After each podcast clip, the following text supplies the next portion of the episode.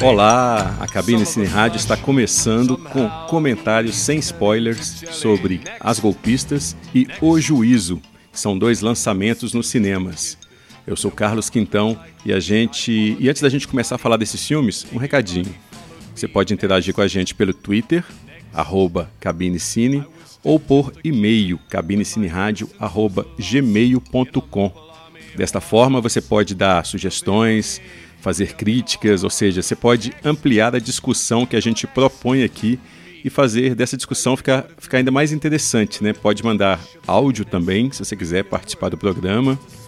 Então, recado já está dado, vamos aos filmes. Em nome dos mortos da família Menezes, se há um espírito presente, que ele se manifeste.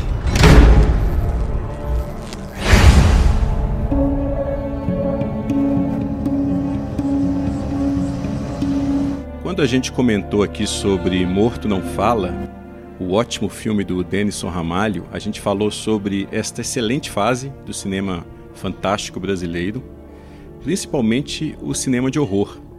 Se antes a gente tinha iniciativas nesse sentido praticamente partindo só de cineastas independentes, agora grandes produtores já começam a sentir firmeza no mercado. Olha o caso de O Juízo, por exemplo, o filme do Andrucha Waddington. Ele tem por trás a Conspiração Filmes, a Globo Filmes.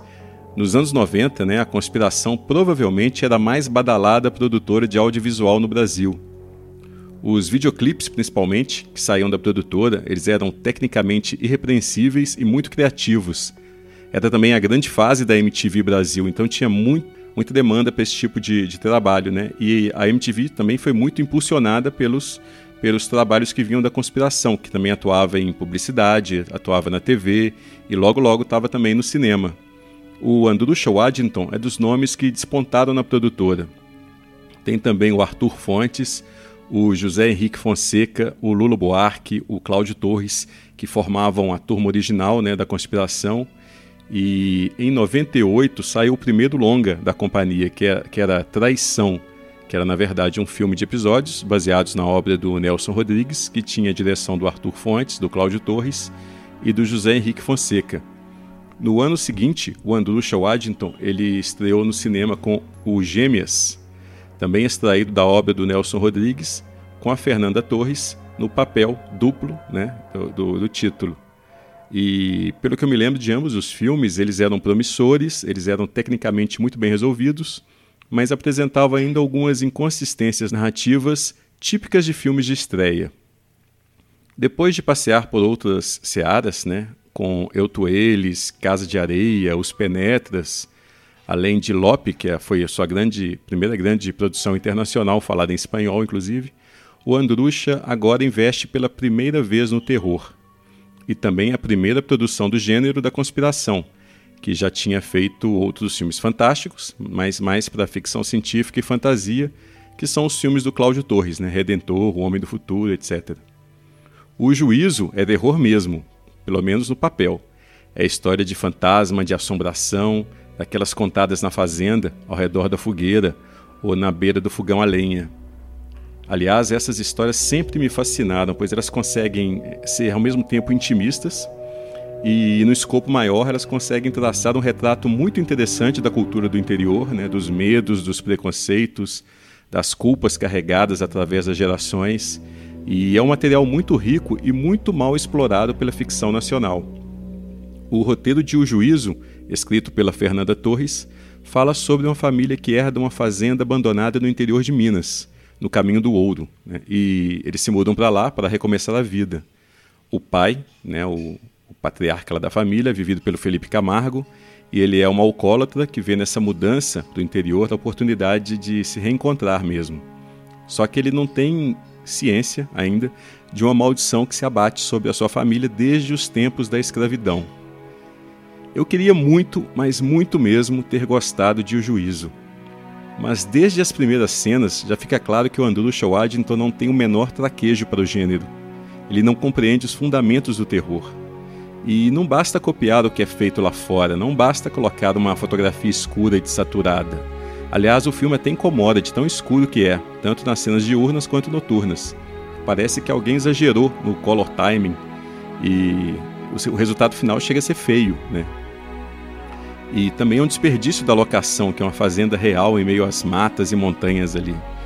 Só que no lugar de filmar com uma abordagem mais naturalista, explorando o carisma natural do local, o diretor ele opta por pesar a mão no visual. E isso acaba prejudicando a atmosfera que ele pretendia criar. Parece que ele imaginou que se deixasse tudo sempre chuvoso e nublado, como nos filmes de terror ingleses, por exemplo, ele conseguiria o mesmo resultado daqueles filmes.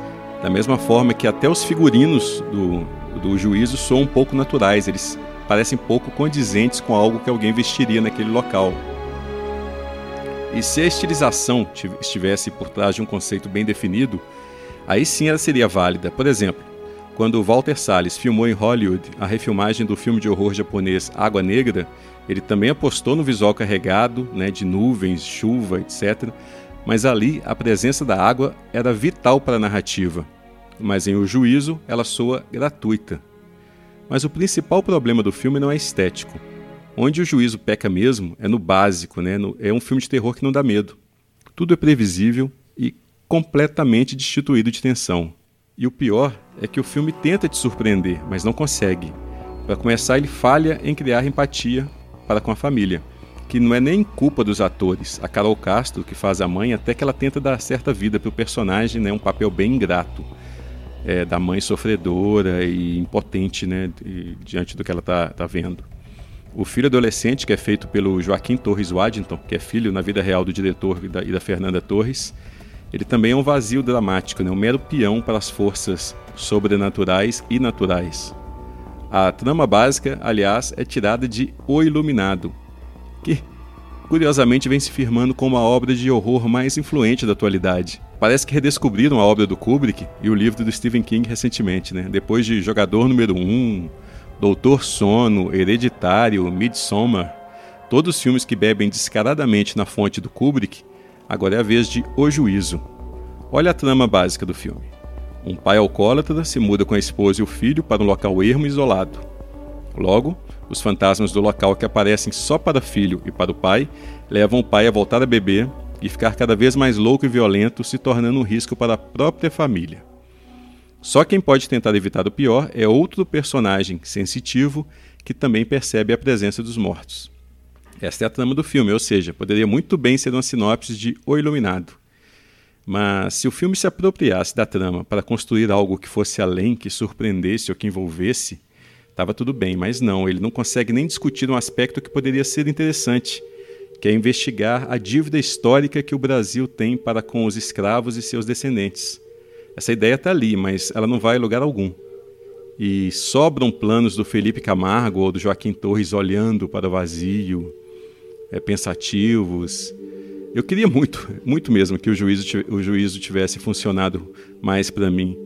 Mas eu acho que os fracassos fazem parte deste momento, né, no qual o gênero horror ganha força aqui no Brasil. É normal que, para cada exemplo bem-sucedido, como foi o Morto Não Fala, por exemplo, tem algumas tentativas que não dão em lugar nenhum, como é o caso deste O Juízo. Eu só espero que continuem explorando esta rica fonte de ideias fantasmagóricas que é o folclore e a cultura do interior. This is a story about control. My control. Control of what I say, control of what I do. And this time I'm gonna do it my way. I hope you enjoy this as much as I do. Are we ready? I am. 'Cause it's all about control. And I've got lots of it.